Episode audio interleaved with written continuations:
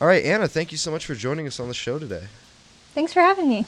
So, you have been researching a new law that was uh, signed into effect called the Red Flag Law. What is the Red Flag Law?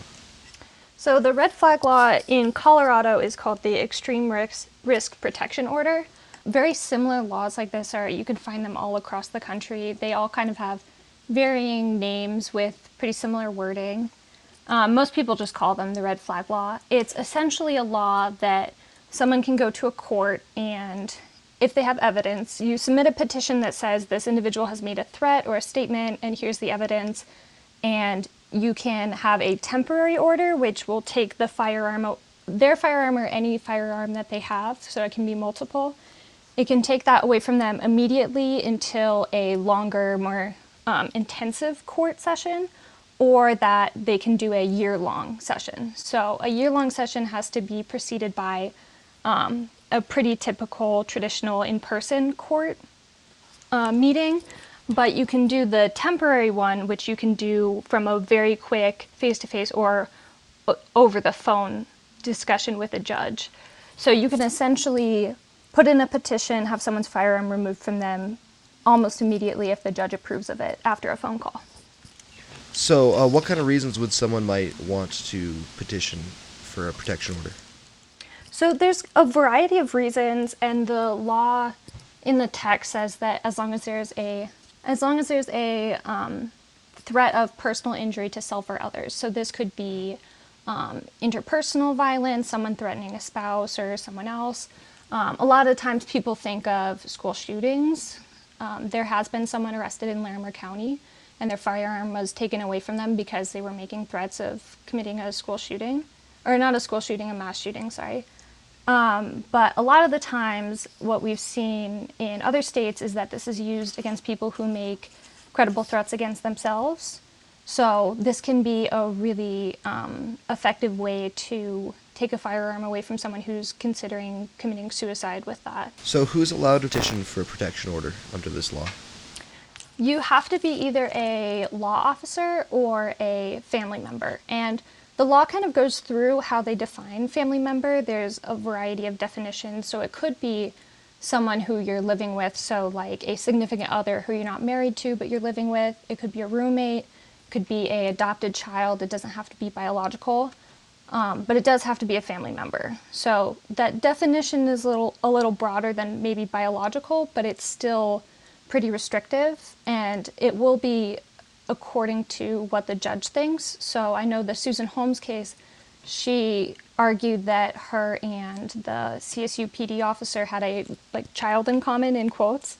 That didn't go through because that's not an actual family member. If someone was reported under the red flag law and had a protection order put against them that they thought wasn't justified, how could they defend themselves?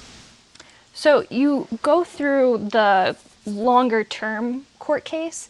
And during that, the respondent, the person who's having the file ordered against them, they have a chance to argue their case. And, you know, just like any court trial, you have evidence, you can argue you didn't do it or that's being unfairly shown. And it's, it'd be just like a basic court trial. But if it's decided by the judge, at least in the short term, that you can't defend yourself. Yeah, so the temporary ones, if the judge approves it, yeah, you could have your firearm taken away in that short term. Uh, that also depends on if the sheriff or law enforcement will enforce on that law. So I know Sheriff Smith in Larimer County, he is more, um, he's critical of the law and it would, he's more inclined to not serve something that he thinks is unjust. So there's also that process, but in the, yes, in the short term, it's possible that it could be taken away, and you would have to wait for that longer court trial to argue your case and get your firearms back. So, who do a respondent surrender their firearms to? To law authorities. There are multiple collection places, so I believe that the law enforcement officers will facilitate the exchange, but it doesn't have to go just to law enforcement. You can also give your firearm to a friend, I believe, or a not you can sell it back to a dealer, There are a, there are a variety of places you can store it, but it does have to be facilitated by law enforcement. What happens if someone under a protection order acquires a new firearm somehow? Another thing that the ERPO, the red flag, does is that it would it would show up on a background check at a firearms dealer. So if they do a background check, that would show up and it would block you from getting any firearms. I don't know how that would operate with sales that don't go through dealers. So it's in, a, in effect in Colorado already, right? Mm-hmm. So it was signed last year during the 2019 legislative session and it went into effect January 1st And of did this it year. pass fairly smoothly through legislation? Oh, no. No? Can you tell me Um, about that? There was so I researched this at the very beginning of the law, so I I know about it, but I it wasn't what I mainly wrote about, so I don't think I have any like names or specific examples, but it, it was a pretty rocky ride because there were concerns from a lot of the Republican Colorado legislators that it was a breach of Second Amendment because I mean, we've talked about it, it's taking your firearm away. So temporary or not, there is that removal, and that was a big concern to a lot of legislators. There's that concern with a lot of sheriffs. That's why I said Sheriff Smith, he's he's hesitant to take firearms away. In the case in Fort Collins with the man threatening a mass shooting, he didn't have a firearm.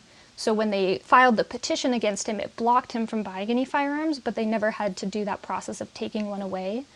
Um, so I know when I talked to him, he said that he would rather find other means of stopping someone other than using a red flag law because it's just, you know, people don't want to take firearms away if that's uh, a very important value to them. Thank you so much for taking your time to talk with me today, Anna. Of course. Thank you so much for having me.